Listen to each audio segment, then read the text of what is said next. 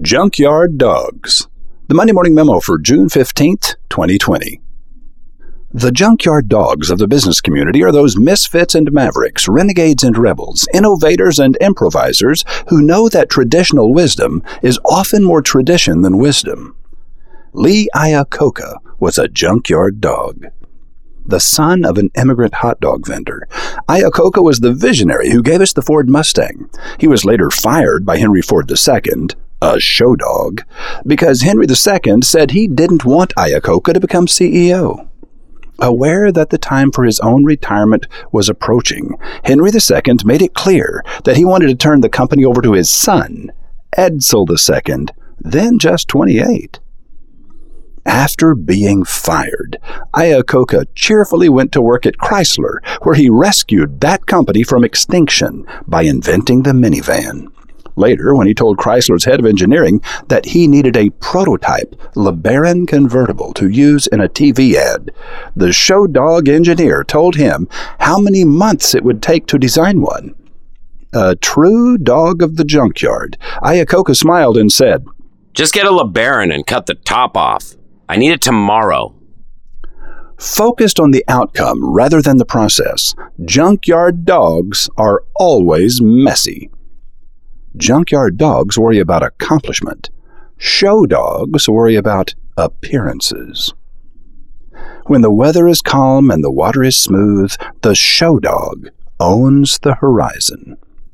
But when the storm is upon you and people are about to die, you want a junkyard dog at the helm. In 1962, 16 year old Miguel fled Cuba wearing a jacket his mother had hand stitched from cleaning rags. He arrived alone in America. Hamburger was his only English word.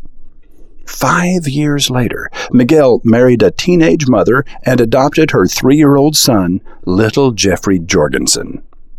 Miguel gave Jeffrey the skill and confidence to survive and thrive. He also gave Jeffrey his proud Cuban name, Bezos.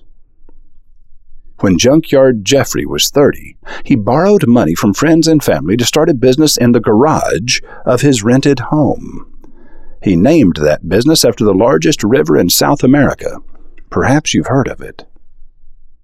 As a boy, one of Jeffrey's heroes was Walt Disney, the fourth of five children in a family so poor that two of his older brothers, sick of the constant work and poverty, ran away when Walt was just four years old. When Walt was 16, he tried to join the Navy so that he could serve in World War I, but was turned down because of his age. He then tried unsuccessfully to join the Canadian Armed Forces. Finally, he was accepted as a Red Cross ambulance driver. When the war was over, Disney's first company, Laugh-O-Gram, went bankrupt in Kansas City, so he moved to Hollywood where his first animated series, Oswald the Lucky Rabbit, was a big success. Disney lost the rights to that character when his distributor cheated him. So Walt ever the junkyard dog, started working on another animated character, a mouse. Perhaps you've heard of him, too. Disney Studios went on to make The Lady and the Tramp, a story about a show dog princess who falls in love with a junkyard dog. And then they made The Aristocats, a movie about an alley cat named O'Malley who rescues a house cat named Duchess, who then falls in love with him. And when we saw The Rescuers a few years later, we all fell in love with a little junkyard girl named Penny when she stood up to the alligators of Madame Medusa. Now that I think about it, has there ever been a successful Disney film that didn't give us a misfit junkyard dog to cheer for? For the record, and I quite literally mean the record, no individual has ever received as many Academy Awards as Walt Disney. In fact, no other person has ever been nominated for as many. I began contemplating today's memo when I paused the movie Public Enemies to transcribe a bit of dialogue between J. Edgar Hoover, that little show dog director of the FBI, and Melvin Purvis, his golden boy agent, who was tasked with bringing the murderous bank robber John Dillinger to justice, dead or alive. After Purvis fails repeatedly, he calls J. Edgar Hoover.